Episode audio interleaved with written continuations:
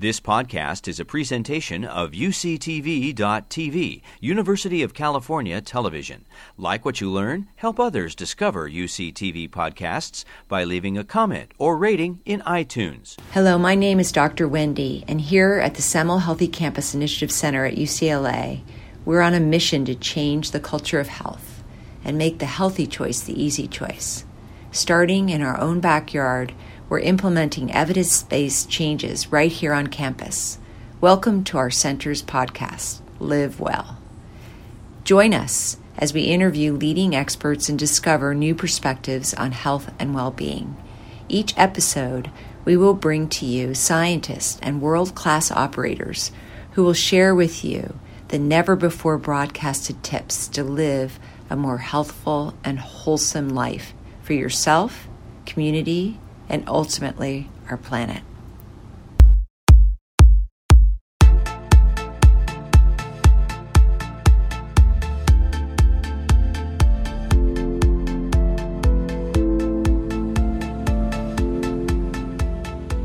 What are the origins of hearing, or what is the evolutionary benefit of music? And why do we get chills when we listen to certain songs?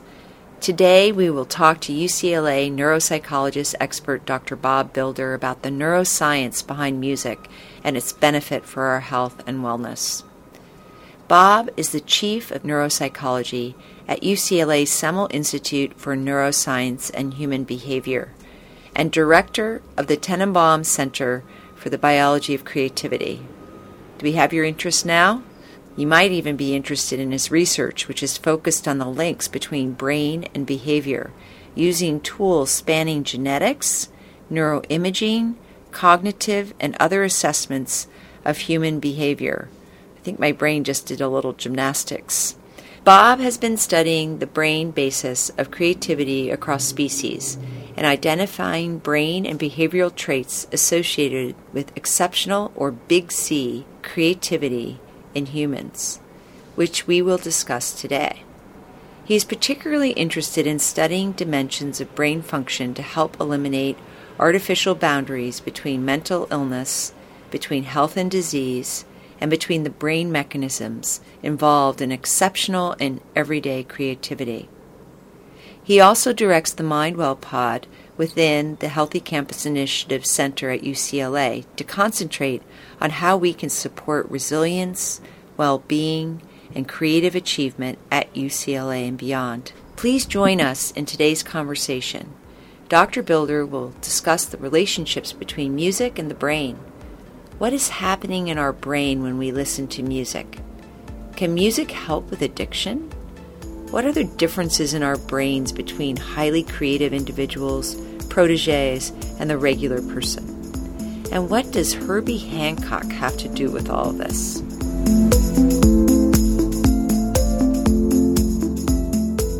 Thank you so much for being here, Bob.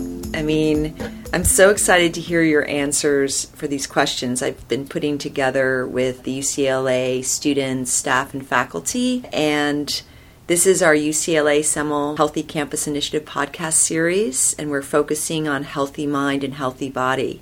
And who's better to talk about that but you, Dr. Bob Bilder? you know, you're a neuroscientist, you're a musician, you research creativity, and I think Herbie Hancock's going to be uh, entering into this conversation as well. If Herbie's doing anything, you got to listen to it. Yeah. If he's involved, right on.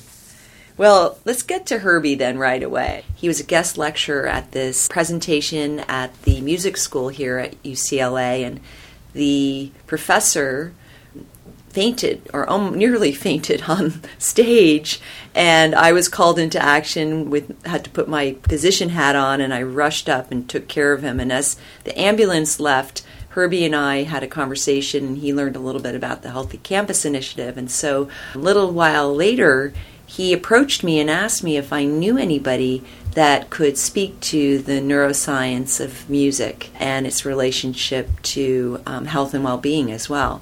And so, of course, you came immediately to my mind. And the reason I didn't realize was even more apparent once you explained to me that not only do you study creativity in your day job, you also, in your weekends, you have a A dad band. Tell me what a dad band is. It's the first time I've heard that Yeah, phrase so coined. there were a bunch of guys. We got together. Um, we were all dads at the UCLA Lab School. We were lucky enough to have our kids go to the UCLA Lab School, which is a fantastic place. And sitting around at some school event, we started talking about music, and we realized that at least three of us all shared an interest in one particular kind of music, which was music from pretty much the 70s and has been referred to as progressive jazz or sophisto funk. And among the artists that each one of us had followed, Herbie Hancock was the main man. I mean, some of his albums from that period, including the Headhunters album and Thrust. I mean, this was like our standard go-to stuff. So we as dads got together and tried to play some of these songs, which were way over our head. Another friend of mine who used to be a drummer in our band in high school, I sent him our playlist, and he said, he said no sane musician would attempt to play that playlist. And so we're not sane musicians, we're just dads. So it's fine. We have a good time. That's why it. you keep the, the title Dad's Band, just That's to bring everyone down to reality. That's right. But Herbie, if you ever hear this, we need a keyboard player. First of all, you must have cleared the decks from your schedule because it's so packed. Well, I was so excited. How many times does somebody call me up and say, "Can you come and give a lecture to Herbie Hancock's class?" This is crazy. so, And he not only was it for Herbie, it was for his elite musicians who are recruited from all over the world studying the Monk Jazz program in jazz, right? It's only one of two in the whole country. That's really an amazing thing to, to try to talk to that group about music was also very intimidating. And you mentioned that another professor who was giving a lecture fainted. Well, I think I was probably close to fainting a couple of times because, oh my God, you know, to talk about music to these musicians is very difficult, and my familiarity with it is, you know, only in passing. I'm trying to understand, you know, how the brain could produce music, come to enjoy music, and all that kind of good stuff. Could you tell the listeners what you taught me, which was so so sort of revealing about the neuroscience of music and the origins of music in the brain, like the relationship? To Well, one of the one of the really fascinating things that I learned in trying to understand the neuroscience of music is how hearing came to be in the first place. If you think back through evolutionary time and back to single-celled organisms, well, they don't have any ears, obviously, but uh, you know those even those simplest of animals, ones that really had just like one cell and maybe a tail that could help them wiggle and move in the water to where the light was, so they could get more food and nutrition even those animals had some kind of sensory function. So they would sense what's on the outside of the cell and it would help to drive their little tail. They could sense vibration, or Well, they were more sensitive to light Oh, and uh-huh. chemical environments. Uh-huh. But over time, and as we developed into multicellular organisms, then sensitivity to vibrations became important. Now, first, that was just embedded in the body of the animal. And right now, all of us can experience sound if you take a tuning fork Right. and, and hit it and then put it against your skin, you can feel the vibrations. That's right. Well, that's what doctors do. We learn to do that on your head to see if you can sense the vibration on either side. That's right. Yeah. I guess you guys call that bone conduction Exactly. versus uh, conduction through the air. Yeah. But then over time, what happened is um, animals began to develop these very sensitive membranes in parts of their skin surface or their, their body surface that were much more sensitive to vibrations that are conducted through the air, these sound vibrations. And then those ultimately evolved from being just little thin membranes on the, usually the sides of the head into real ears that help to amplify the volume. And then in humans, there's a special apparatus that helps to segregate the high frequency sounds from the low frequency sounds. And you know, a lot of brain has been dedicated to unpacking the auditory signals and the vibrations that come into our ears uh, and interpreting that in the brain and classifying um, different vibrations as different notes, different frequencies, picking words out and identifying meaning. All these functions the brain has, has evolved to enable us to process. Then there's some other really interesting things that have to do with the possible impact of music and other rhythmic sounds on group cohesion and social functioning. So, I mean, really fascinating um, theories have evolved. They're very hard to test because we can't go back in history, but it's been hypothesized that there might be something about having shared rhythms that enabled people in early times in, in human evolution to work together to hunt, synchronizing their steps in ways that didn't alert other animals in the environment that they were coming, so they could Mm. They were successfully hunt. quieter. They were quieter and, and coordinated. Uh-huh. Uh, and then there may be other aspects of shared experience that help to bond social units. So, one of the things about humans and certain other species is that they tend to hang together um, in social structures, and that's And that's what you're describing as the evolutionary basis of music. Is that it was a connector?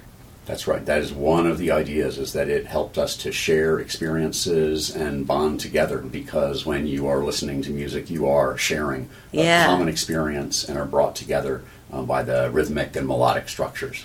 Yeah. So you, I know, in that talk that you gave, you talked about the four Fs in the limbic system. Right. And can you elaborate on that? Sure. It comes right back to what we were talking about in terms of evolutionary significance. You know, as the brain evolved from its most primitive levels up to the fancy brain that we have now as humans, but this the limbic system has been described as mediating, uh, supporting the four Fs uh, functioning in humans, um, which we can identify as feeding, fighting, fleeing, and reproductive behavior. So those, those are very key Fs that we need to identify. Um, and That gets a big laugh usually when I see you speaking to the students, undergrads. it was one way people will remember this stuff. I right? know. So- Actually, I remember the four Fs more than anything else about the brain. There you go. Like- there you go. And it's clear uh, how each one of those directly relates to our ability to survive as a Yeah. species. If you're missing any one of those, then you're likely not going to survive as well as Uh-huh. the other animals. I remember you th- this limbic system and the four Fs, getting back to sort of the more primitive area, was also an area that lights up with music. Are there other sort of feedback loops that go on that are in that primitive? Yes, so I think that, that first we want to recognize that you know when we experience music, it's hitting all parts of our brain. Uh-huh. Some aspects of musical expression could only be interpreted by the highest levels of our brain, where they carry certain nuanced meanings. That, in the same way that language communicates certain meanings, music can also carry certain meanings. And indeed, some of the regions of the brain that are language processing zones also can be engaged by music. And, and some music, of course, is very representational or has a, a very sophisticated layers of meaning that go beyond its emotional impact. Mm-hmm.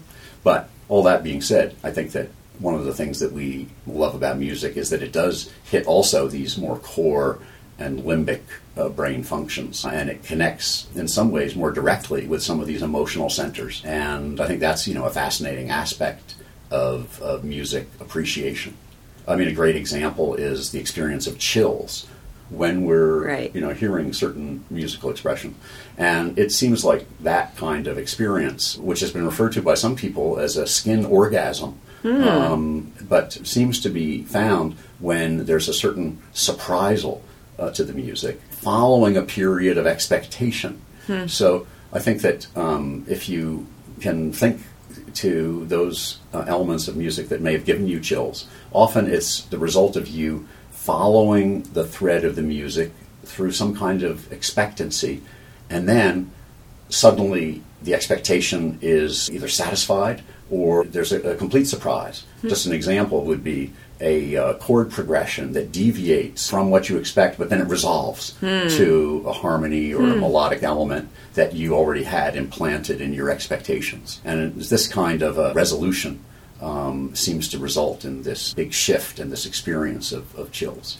And that's considered to be more in their primitive brain, probably that response. Yeah, so I mean, while a lot of the setup for that and how you expect things comes from higher brain centers, the bottom line of many of these kinds of experiences probably extend from our reward system, which is baked in at a pretty primitive level in our brain, um, in the brainstem and limbic levels. So when we experience something that's better than what we expected, we get a positive surge Uh-huh. of dopamine in the nucleus accumbens. And then if something is not as good as what we expected, then there's actually a decrease in that same signal. Uh-huh. So this has been referred to as prediction error.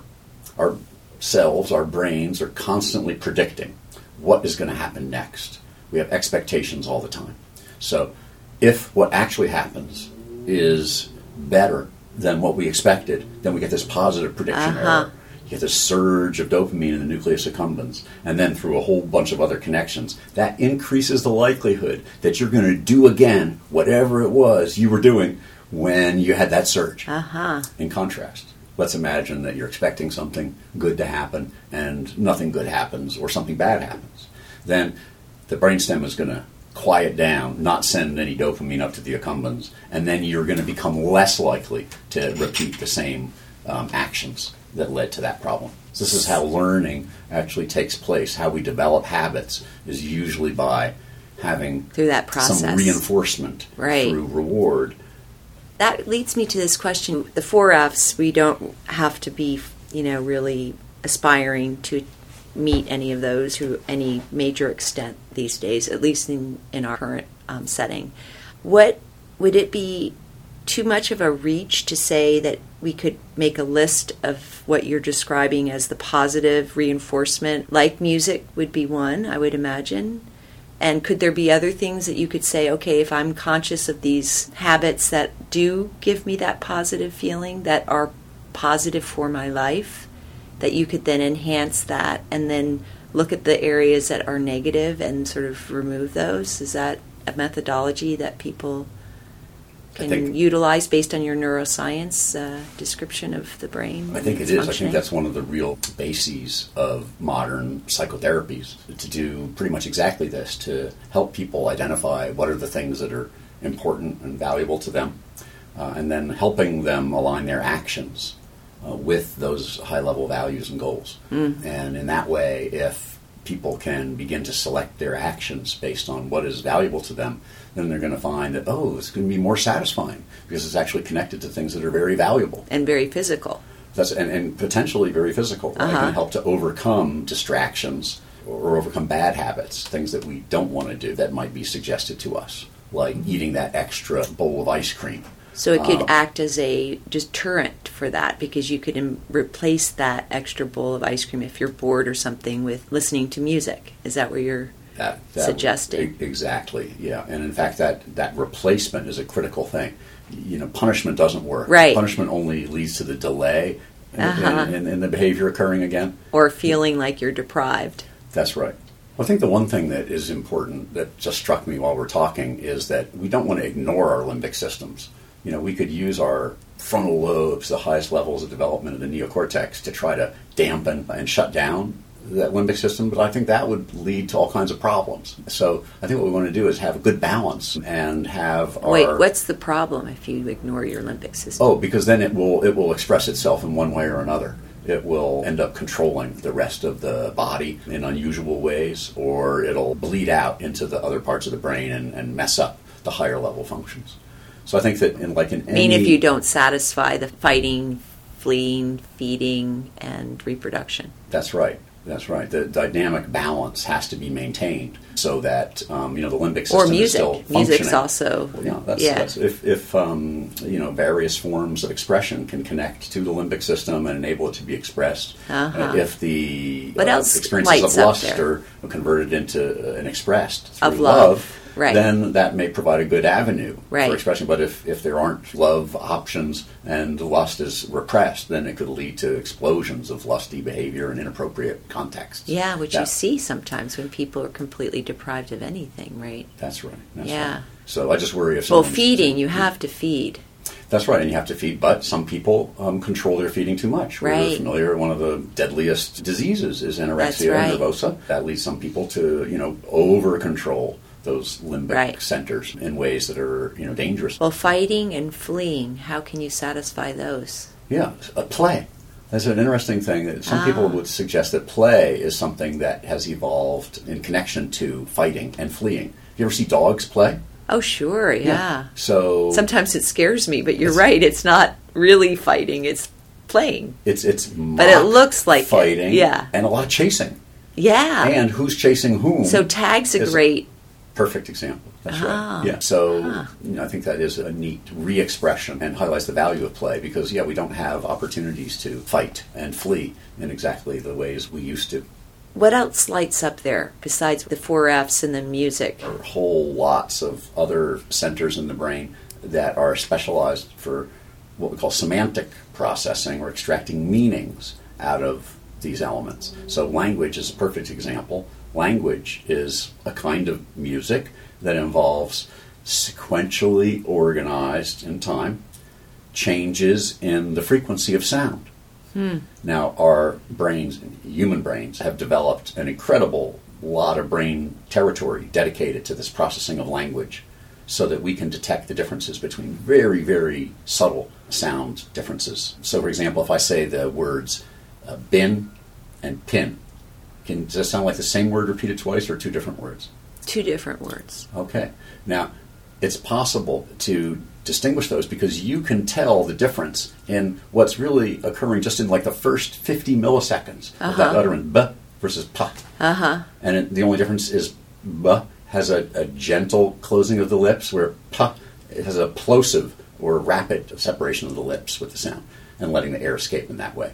But this is a very subtle difference, yet you can resolve it with 100% accuracy.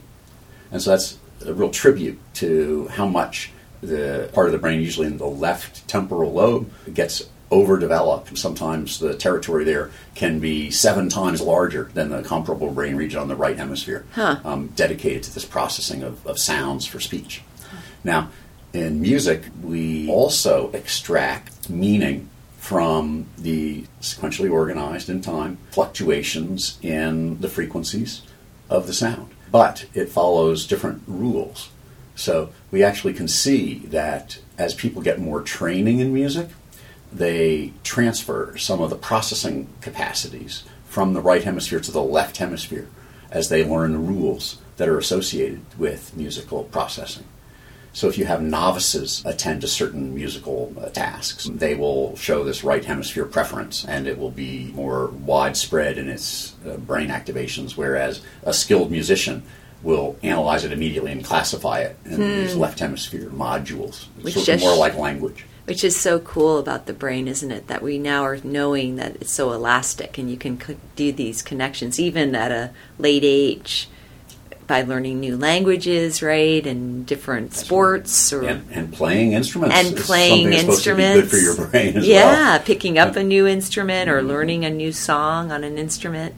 And that really touches on what we were talking about earlier about how the brain is much more um, complex than this description of all the different sort of anatomic areas that we've been spending a lot of time on. That there's a lot of connectivity between back and forth, up and down, sideways. And you talked about language, and I remember in the talk that you gave with Herbie that music came before language. Can you elaborate on that? Yeah, so th- I think that there's not really enough information about exactly what the time frames were for developing language and music, but um, it looks like there were certain shared rhythmic patterns that occurred in social groups before language even developed. Now, whether you know is that really music? Certainly, it's not like uh, Watermelon Man, but it gives us a you know a broad definition of music in that way. Right. Um, but yeah, probably those shared soundscapes were important to humans even before uh, formal language was developed. And we can also identify that those are simpler than some aspects of language. Mm-hmm. However, there are probably other aspects of language that were uh, developed very early. If I say help, then you know that I'm in distress, right? Yes. Uh, uh, Even that- no matter what word you say. that's right, and other species Yeah. are capable of these kinds of vocalization. Uh-huh. Another interesting vocalization, probably is also very primitive, is the infant cry. Uh-huh. Um, and then there's a key part of the limbic system that's known as the cingulate gyrus that is particularly sensitive to these infant separation Uh-huh. cries and is particularly well developed in mothers. Oh, Um, yeah. And if that territory is damaged, then um, mothers will stop showing the sensitivity to infant cries and neglect their offspring. Huh. And that, of course, has you know bad Outcomes. evolutionary consequences. Oh, yeah. um, but we see variations on that all the time. Yeah, in mostly developed countries, but now developing countries, but now developed countries, a, a form of what's called kangaroo care, where uh, it was developed in Colombia, the country, where they didn't have enough incubators for preemies and newborns that needed to be in incubators, so they would put them skin to skin to the moms and wrap them around, and they moms would act like incubators. They would, if the child's temperature dropped, their temperature would rise and maintain the temperature of the, these preemies, except for drug addicts. They didn't have that kind of communication, emotional communication, to be able to incubate their babies. Mm. So, it might be explained through some of the potential damage or interruptions of this limbic system? And it's possible. Anyway, they they found that that was a key difference between mothers who were more in tune with their babies and mothers who were disconnected mostly because of habits that were addicting to you know bad habits Yeah. yeah, Yeah. and i think that you know it's i um, want to get back one more time to this question because i feel that these negative behaviors that are routinely cited as ways to feed the reward system right like drugs nicotine but also gaming the smartphone is now looking to be quite addicting, gambling. What do you think can be beneficial to make a list? I mean, what other things besides music or other things that you might observe yourself that help feel positive for your reward system? What do you know that lights up in the limbic system that would be something to give people ideas about that they could try? Right, right. Well, so I think that, you know, when we see all of these kinds of problems emerging, it usually comes from some root cause. And some of the root causes that we know are relevant are anxiety and the lack of social connection and support. Um, and that those two features can be worked on, usually in psychotherapy and also through other positive psychology activities, and just focusing on relationship building and building the other tools that support resilience. So I think that's something that, you know, as part of our work in the Healthy Campus Initiative, we've been trying to work on identifying first how to make sure that people don't feel stigma associated with problems like anxiety that can lead to uh, seeking out other ways to get reinforced, like drugs or alcohol. You know, uh, alcohol was the first drug ever identified, and it does a great job of going and dampening certain aspects of this anxiety system uh, in the brain. Which Some- is where? Where is that anxiety system? yeah, so interestingly, there's a, this is a great additional cocktail party lingo, um, what's called the septohippocampal system. There's a sort of a loop that's part of the limbic system that goes from the septal nuclei and projects to the human hippocampus. And in that hippocampus really seems to be some of the key brain uh, systems that help to stop ongoing behavior in a sort of a freezing reaction and help us be alert to things in the environment that might be threatening. So, the cause of anxiety is often felt to be an increased sensitivity of that system so that it may mm. fire under relatively not threatening circumstances, mm. maybe hypertune, and thus we end up feeling threatened even when we're not really being threatened mm-hmm. um, and engage that circuitry. Now, you, if you then experience that, it's experienced as being quite unpleasant, as anybody who's ever been anxious, which is everyone, can recognize. And sometimes anx- a little anxiety is a good thing too. That's right. There is the whole. There's, what's called the Yerkes Dodson law. We're getting all kinds of great stuff to bring up at a cocktail parties. The Yerkes Dodson law. That's the law that is like the inverted U curve, so that it, it defines. And you can put anxiety there. There's a certain peak level of anxiety at which your performance is the best. Uh-huh. Um, but if you get more anxious than that, then your performance deteriorates. Uh-huh. And, but if you're not anxious at all, if you're too laid back, then you're not going to perform your best either. yeah. And an interesting thing is that the more you practice something, the higher you can push up that anxiety function and still be performing better. Huh. So that's why world class musicians, uh, world class athletes will often turn in their best performances under situations where they are performing in front of thousands or millions of people because they uh, can Hmm. Need push that it to that level. Yeah, Yeah. they can get there and without a deterioration in performance. Uh-huh. Others, like me, if I'm asked to like play a bass solo, I fall apart immediately. Just. In oh, the front of- on. in front of your family. Oh my god! in front of anyone. It's just just the words. It makes me makes me scared. So some of the people resort to alcohol or drugs Uh-huh. in order to get out of that bad feeling. Uh-huh. And so the question, well, how can we then treat that? More advanced forms of psychotherapy, you know, we try to get at, well, what are the roots of that problem? Right. They go back to earlier trauma that one has experienced, Uh-huh. et cetera. There are also behavioral ways to try to get past that, to desensitize people to anxiety provoking stimuli Right. uh, and, and find other behaviors that aren't using alcohol or drugs that can be substituted. Like running for me. I Well, run every morning for that reason. There you yeah. go, and you feel good. Oh yeah, That's it right. moderates my anxiety. Uh, and So, probably has a lot of other beneficial yeah, I think yeah, I get my best ideas when I run. Oh, So well, there you go. Yeah. It's good for your brain. that's right. That's what I hear. Yeah. Am I right? And It's yeah. I mean, all the work we've been doing, trying to understand what are the positive things you can do for your brain. Among those positive things you can do for your brain, uh, physical exercise is certainly one of the best. even brisk walking. I'm assuming, right? even brisk walking. I think that says a lot. You've explained getting to the root cause is critical of what might cause you to lead you to a poor behaviors, and then replacing it with healthier behaviors. One thing I didn't mention, which just comes to mind, is um, you know when you're talking about the problematic use of mobile phones. Yes. Which is you know a project I'd love to work on here on our campus. Oh, me too. Um, There's yeah. no question that we're going to see a social well-being, poor social well-being epidemic. And this is also like a an evolutionary throwback because before we developed all this frontal lobes, it was certainly wise to go for the bird in the hand. I mean, Right. in in ancient times, if you let go of the bird in the hand, you're not going to get the bird in the bush. So immediate gratification is built into our brains. It's really baked in. It's only through having this extra cortex that we're able to delay gratification over longer periods of time um, and make more rational choices. When we do plot out these so-called discounting functions to see, you know, how much is a reward now valued relative to a reward you could get at some later point in time, we discount the stuff that's further away in the future. So, from investments, imagine I give you this alternative. I'll give you $100 now, or I'll give you $200 in six months. Which would you take?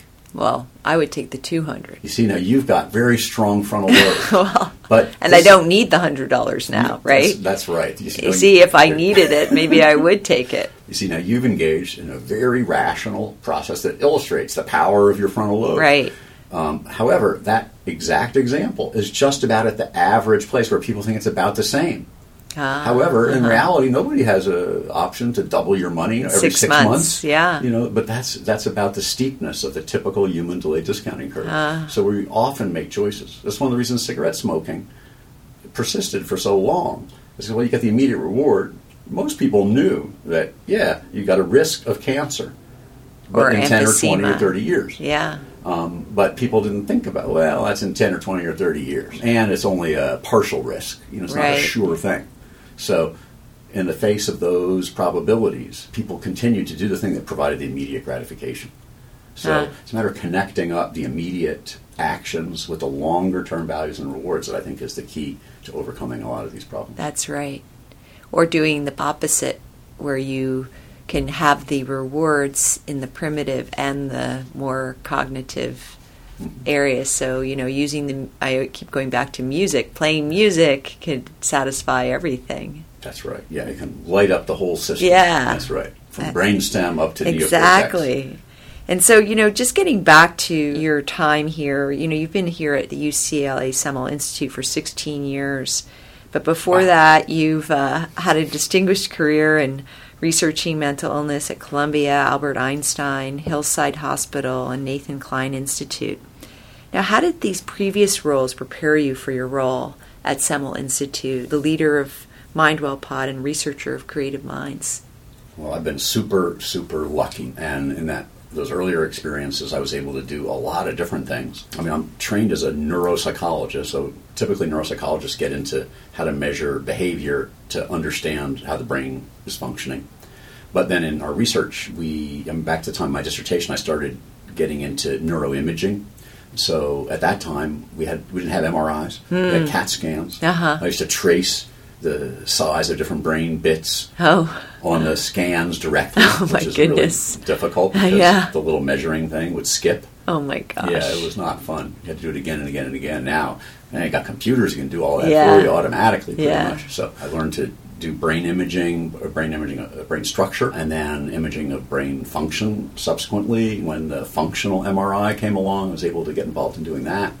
I was lucky enough to be involved in a center where we did also what we call neurophysiology basically gathering brain waves and studying the electrical activity of the brain. So that's a you know another discipline called neurophysiology. And then I was able to start looking at uh, genetics as well because uh, over the last 20 years we've developed these tools that let us you know look at the human genome in amazing ways when we started we sort of picked off certain candidate genetic markers that we thought would be useful and then we realized well gee that's not as informative as looking at all 3 billion base pairs but that was prohibitively expensive but mm. now we can do that in and probably will be done soon in every human mm. um, whole genome sequencing as it's called and it is going to happen that we're going to be able to connect the genetic risks all the way up through the proteins and the cells and the functioning of the brain to the expression of human behavior and see how everything is connected together. Uh, one of our NIMH directors referred to it as the genetics as providing the edge pieces to the puzzle mm. of the human mind. So, you know, it's become sort of a scientifically tractable problem to figure out how all of this biology works uh-huh. to produce this incredibly complicated human experience. Yeah. So, you know, I've been lucky to be involved in a lot of different aspects of that. So I probably don't know anything in much depth, but a lot of breadth. Yeah. Um, I had the opportunity to do. And then after coming to UCLA, I you know, have increasingly been thinking, well, what could I do that would be really good uh, for people? Um, I had been studying schizophrenia for a long time, and I had a very sobering experience once giving a talk to a group of people uh, families of people with schizophrenia. And a person says, of all the things you've done, Dr. Bilder, you've published, you know, hundreds of papers and given, you know, hundreds of talks. What do you think has been of greatest benefit to the people to people who have schizophrenia? And as I searched the things I've done, I really felt, you know, not much. You know, most of the work that I had done it was really related to more basic scientific issues, which may have a payoff in the very long term, mm. but it didn't have as much immediate impact. Mm-hmm. And so I really started thinking, well, what would be, just as we've been talking about how to line up your high level values yes. with your immediate actions, what could I do that would actually help people now? And that's where it was so great to have Jane Semel as the key benefactor of our Institute for Neuroscience and Human Behavior. And as you know, she changed the title of it from the Neuropsychiatric Institute to the Institute for Neuroscience and Human Behavior, specifically to help bridge the gap between yeah. those people who are identified as having mental illnesses and the rest of us, which I, I don't identify as being different from the people that have mental that's illness. right. So I've always been interested in seeing how can we overcome the stigma that's associated with mental illness. Yeah. How can we identify those things where we are all the same? We're really sharing these dimensions of well-being and not well-being. Right. Um, I mean, you've always told me it's like a, it's just sort of a spectrum, or it's a you know, and it, you can move in over, around it in terms of the definitions of well-being and emotional health and challenges or whatever. Exactly. I mean, what you were talking when you do your studies on creativity. I know people also do studies on creativity with people with schizophrenia, mm-hmm. right? I would love to know what is like what have you found in terms of like who ha- who are these creative people and what have you learned that distinguishes people that are creative? Because yeah, so this is sort of a pot the positive side mm-hmm. of emotional well-being because a lot of people who are considered diagnosed with mental illness are actually among the most creative. It is certainly true, but I think that there's a sort of popular misconception that that's a good thing about mental illness. Right. And I think that what most of the research is pointing to now is that yes, there are certain things about pushing oneself to the edge of certain dimensions that help creativity. But we developed an idea which we refer to as the, the edge of chaos. It's actually a, model that comes from systems theory, and it can be used to talk about the origins of life, economic systems, and all kinds of complex systems. But what we think is probably the case in humans for creativity is that there's a certain envelope that you can push to the novel. If you go too far, it's not going to connect to the rest of the world and it's not going to be perceived as being creative. Uh-huh. So there's novelty up to a point. Right. Before it starts just being considered weird by uh, everybody else. And, and what does what the what, edge of chaos? What defines weird? Yeah, it's defined by the community, unfortunately. Uh-huh. So that means that something that is considered weird today might be considered perfectly normal tomorrow. Right. Um, yet, um, that is important for the survival of those ideas. They have to somehow make it right. past the current domain, the current culture, in order to be preserved. So, like Herbie Hancock was playing some pretty crazy stuff uh, back in his hard bop era into the funk era.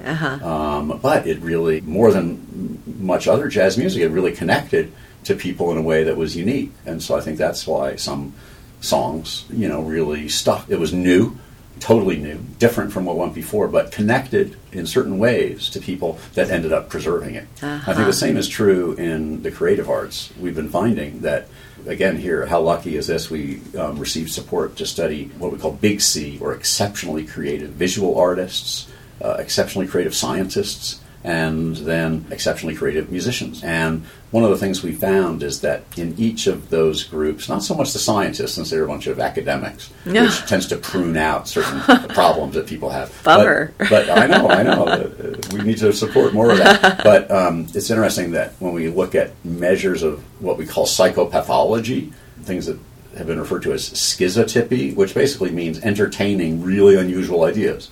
Well, it's not that big of a surprise to know that the visual artists and the musicians actually were high on some of those scales. They weren't up in the range of people with uh, diagnosable mental illnesses, but they were higher than the typical person is. So they were more likely to entertain uh, unusual ideas. And what's unusual? What are unusual ideas? oh, that um, uh, other people can read your mind, Oh. or that you could uh, put your thoughts into somebody else's mind. Oh. That uh, other things that are going on in the world are actually about you, or they have special meaning. Uh huh. So you ask a scientist these questions, go, nah, they say that's not really true. Uh huh. But you ask a visual artist, you know, we ask our friend Kathy Opie here at UCLA, great photographer, Doug Aitken, another amazing artist uh, here in LA. Oh yeah, well, you know, maybe. Yeah. They're very open-minded. Uh-huh. And when we look at personality characteristics, that's one thing we find that openness to new experience is very high in people who have creative temperaments Ah. and, and are high in creative achievement. Huh. We'd also, there's another fun finding that we observed in a group of healthy people that the ones who cr- had more creative achievement tended to also differ on another personality characteristic known as agreeableness. Some people are more agreeable than others. The ones who had higher creative achievement were less agreeable. They're more disagreeable. Huh. And so we think that that's reflecting their tendency to challenge the status quo. Ah. Some people just don't accept things because somebody else said it's true. An agreeable person might say, "Oh yeah, fine," but the disagreeable person was say, "Well, I'm not so sure. What's the evidence that supports Uh-huh. that?" And so I think that provides, um, you know, um, some meat in, in creative uh, science and in other other domains. That's a real juxtaposition. Open-minded but not agreeable. That's right. It's That's sort right. of interesting, but that sounds like something that people could adopt if they were trying to build their creativity. They could work on being more open minded and also challenging perhaps the status quo. That's right. One of my favorite quotes about how to promote creative expression comes from Mihaly Csikszentmihalyi, which I love to say because I feel like I You're so good at it. I, yeah. It's the one thing I'm good at is saying it, although he lets people call him Mike. Oh, So that's good for me. but he's the guy who has written literally the books about creativity that are some of the best in the in the world, and he also is the individual who brought to light the idea of flow, that state of effortless ah. productivity and uh-huh. creativity that you know we all see. One of the things he said, if you want to promote creative expression, he says you should surprise someone else every day. Um, and he also said you should surprise yourself every day. And I think that this process of seeking surprise is one of the key Oh. activities that you could engage in to you know promote creative achievement. That's sort of like what you were describing with the music. If you got surprised by something at the end, That's right. that was, you know, satisfying or exciting. That's right.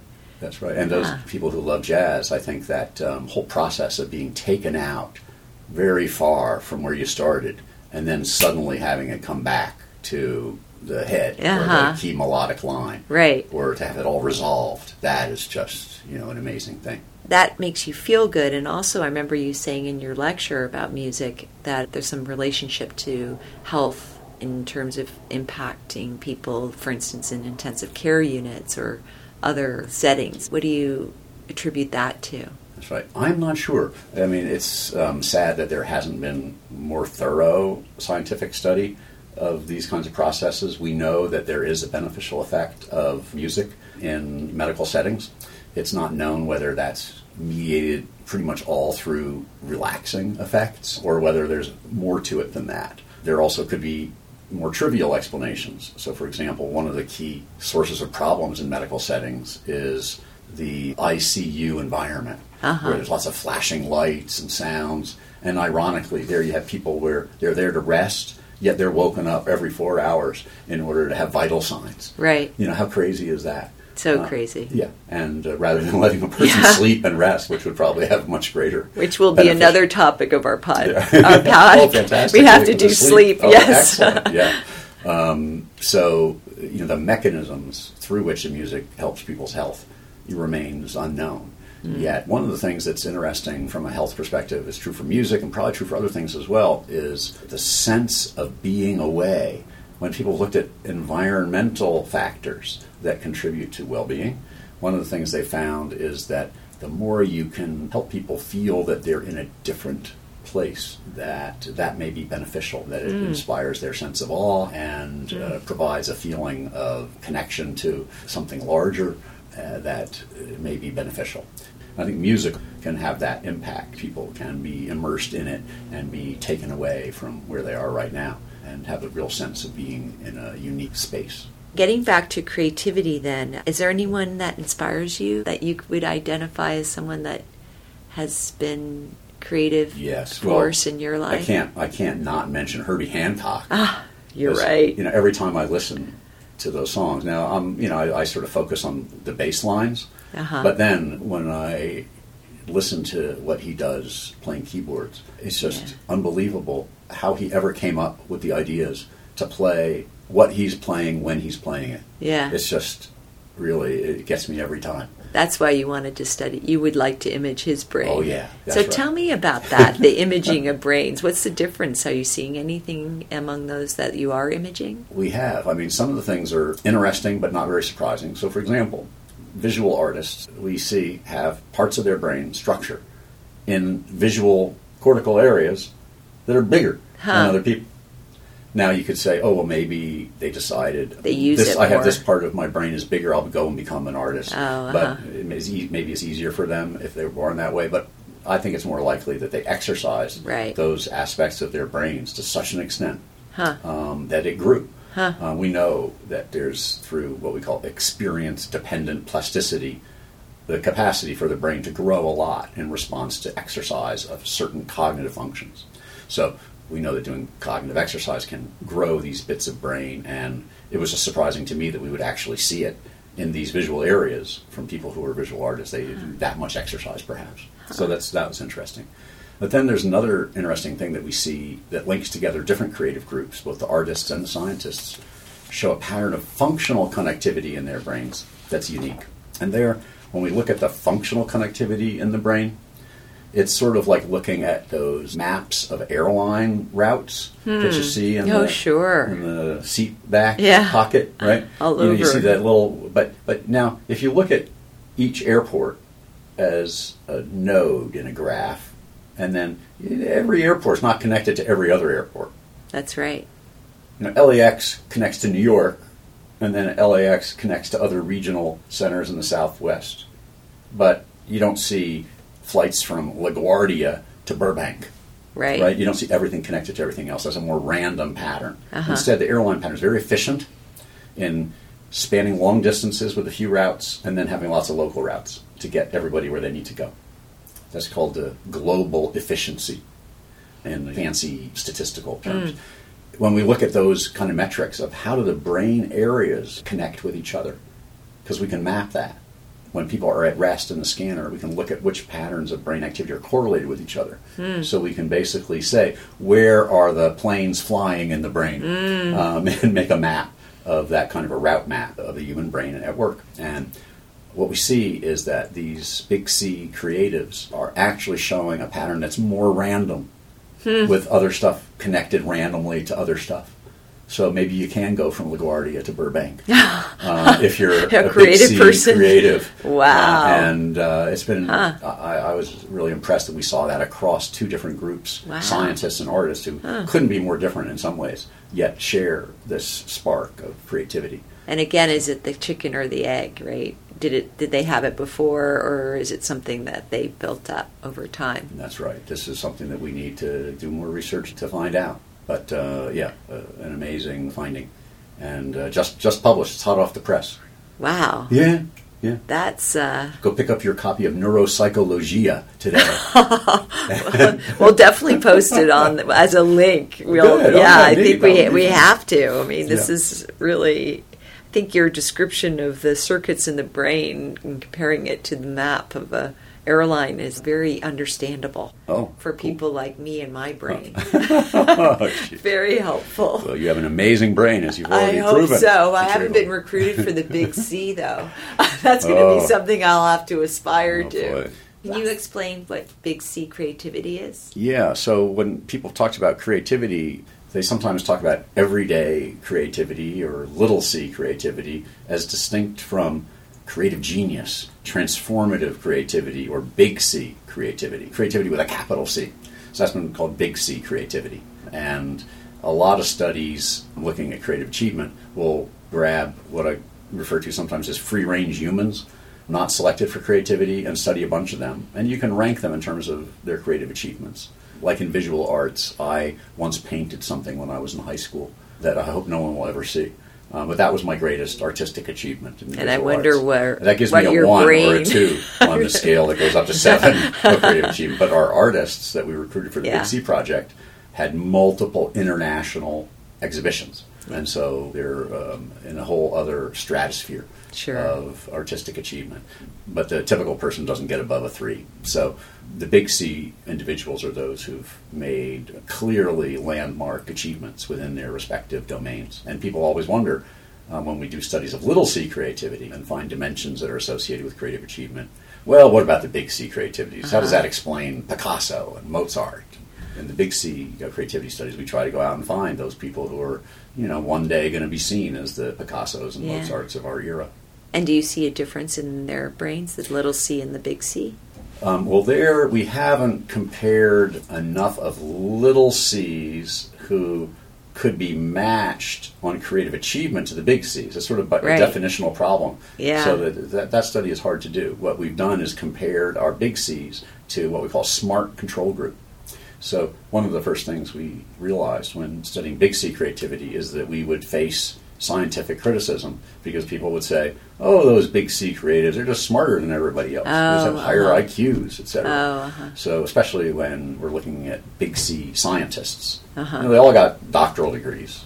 Right. Some of them several doctoral degrees. Sure. Uh, so they're hyper educated, and even our visual artists were quite uh, educated and uh, very intelligent. Uh huh. So if we just studied an average group of people, Right. then people would say, well, but they differ in all these other Yeah. properties. So we found a smart control group of people who were very high in intellectual ability. In fact, not significantly different from our big C groups in estimated IQ. So in that way, uh, we looked at really smart people and the differences I talked about. This more random pattern of connection Oh, uh huh. seems to be a big difference. And it also looks like in that paper that's in Neuropsychologia, what we found is that the big C people didn't need to work their brains as hard to get the same results in tasks that required divergent thinking. Huh. Like if I ask you to say, what are the unusual things that you could do with this water bottle? And uh, then you might think, well, I could use it to water the plants, but well, that's not a very unusual idea, right? But what if you said I could use it to uh, practice my balance? I could put it on my head and Uh-huh. practice walking with it as a posture. Now that's a little bit more creative, right? We have tasks like this where we ask people to produce as many unusual uses of things as they can. But it turns out that our big C people didn't have to exercise their brains as much. They didn't show as much activation as the smart controls did when performing that kind of task. They got about the same amount of stuff, uh, same amount of uh, production in that task, but they didn't have to work as hard. Wow. Yeah. Because they were so probably revved up, perhaps. I think I think that maybe they're used to doing that sort of thing. Uh huh. That Um, too, but maybe the connections too. Well, it could be that it's Going from LaGuardia to That's right. Going from LaGuardia to Burbank. Burbank. Maybe that's uh, easy. Yeah. It's easier for them to make those remote connections. Right. Yeah. I'd like to end this wonderful conversation with one question, especially since it's been mostly about music. I'd love to know who your favorite artist might be and uh, what's your favorite playlist that will make you feel nostalgic. I'm really tied to this whole 1970s sophisto funk era. So Herbie Hancock is front and center in that group. I also find to be very uh, transporting. John McLaughlin was playing what they said is his last concert, and they're playing the music of Mahavishnu Orchestra, which I heard in 1972 in Keene, New Hampshire, when I was a high school student. Yeah, we escaped from the school and uh, went up to Keene. You mean you played hooky? I played hooky. Oh, that's wow. right. Well, it was During at the day? was- I think it was against the rules. Oh, it was a us to- boarding school. It was a boarding school. Oh. I think Oh. we weren't supposed to leave campus. Oh. And I went with my buddies up to see John McLaughlin and the Mahavishnu Orchestra, and yes, really quite. So uh, you're quite creative because you pushed the envelope there. oh, we did push the envelope a little bit there. So go Oh, for yeah, it. there's quite an incredible um, musician. I mean, not only is the a you know legendary guitarist and guitar virtuoso, some people say without parallel, but the kind of music that he invented was really unique. Really playing with novel time signatures, totally unique melodies and harmonies that you know no one else would think about. I remember Miles Davis commented about John McLaughlin when he was playing on one of one of his albums. He goes, "Man, that is that is right off." Ah. yeah.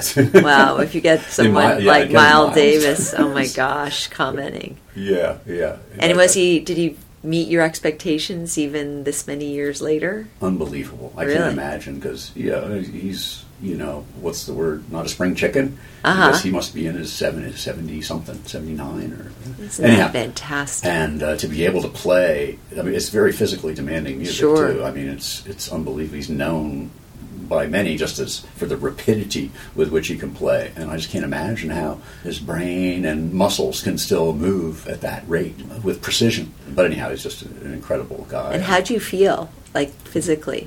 yeah it's uh, well we were talking before about frisson so i had Uh-huh. multiple experiences of frisson uh, during the course of that That's like the goosebumps. That's right. Uh-huh. Yeah, because these melodies are so ingrained in my psyche, Uh-huh. you know, over the last fifty years, that to then hear them live and to see John McLaughlin there, and to have it resonate with this entire experience of wow, that was fifty years ago that Uh-huh. I heard that same song by that same musician Live, live. yeah, which That's right. also has such significance. That's right, and with friends who really appreciate that music as well. Ah, so you remembered your friends too. Yeah. So that brought some nostalgic Yeah, memories. yes. I mean, it shows that um, exposing your kids, even maybe even in utero, to music could have this kind of imprinting that potentially could bring back these wonderful feelings of, of contentment or nostalgia or Could do, could do. In theory, I like the idea, but I yeah. So you have to show me the studies that people have done, but the in in. In I, yeah, I don't know. I, I think it's all theory, look as you said. Yeah. We'll I do will. the studies. We'll do some yeah. projects. Hey, that's a good idea. Yeah. Okay, this We're is going what to get happens. together between the brain science and the and uh, pediatrics. pediatrics. I, like that new a lot. yes, very positive too. Creative.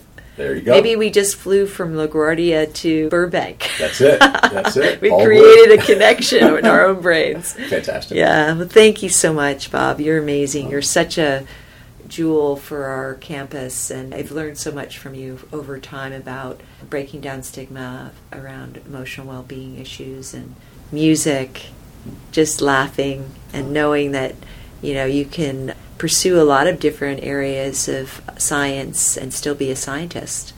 Meet lots of famous people along the way. Well, it's so nice, and I'm so honored that you would speak to me about these things. And you know, you're really a great force for the greater good here on our campus. It's really wonderful. Oh, thank you, Bob. And That makes me feel good. part of our Healthy Campus Initiative and leading the way. Uh, Right you, on. You always say onwards and upwards. Onwards and upwards. It's a, it's a group effort. It takes a university. Thanks again. Thank you. All right. Bye bye.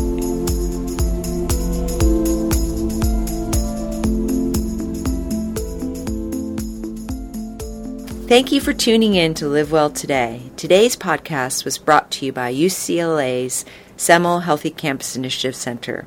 For more information on Bob's new study on brain circuits, please visit our website at healthy.ucla.edu backslash livewell. To stay up to date with our latest podcasts, make sure to follow our Twitter and Instagram at livewell podcast. You've been listening to a podcast by University of California Television. For more information about this program or UCTV, visit us online at uctv.tv.